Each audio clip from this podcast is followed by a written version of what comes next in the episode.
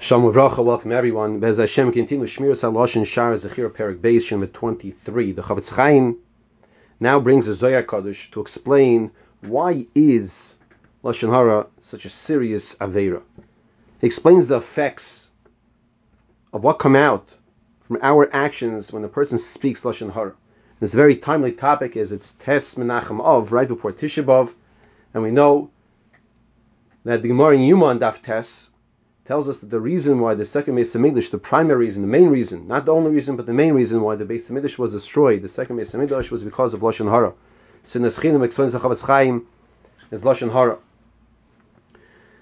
And the Chofetz Chaim brings this very powerful, heavy piece, a scary piece, for us to understand what is taking place when we speak, when the person speaks Lashon Hara. What is happening?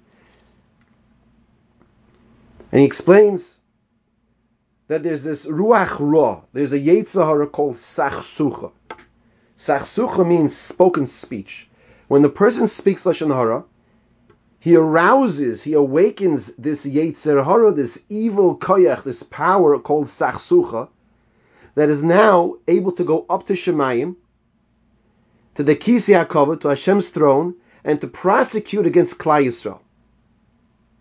When sachsucha goes up to Shemayim and says, Klal Yisrael, the Jewish people, this person, that person, they're speaking Lashon Hara. It brings Misa, it brings Milchama, it brings Hereg to the world, it brings death, it brings war, and people are killed because of the Lashon Hara.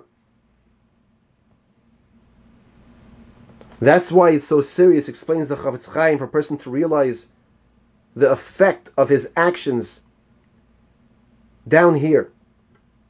He arouses what's called the Nachash Hakadmoini, the original Nachash, meaning the Yetzahara that encouraged Chava, that spoke Lashon Hara, to do the Aveira of eating from the Eitz Hadaas. This is one of the explanations as to why Lashon Hara is the most severe of the Averas, even worse than the Gimel Chamurais of murder, idolatry, and immorality.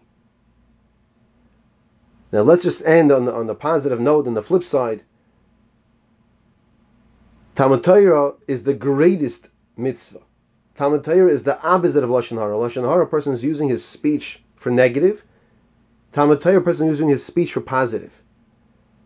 We should all be zeichet to take this lesson to heart, to strengthen our limud Torah, our learning in Torah, mechazik others, strengthen others to learn Torah, and use our speech properly. And in that zchus and that merit, we should be zoicha to see the rebuilding of the base of Mehir of Yameinu.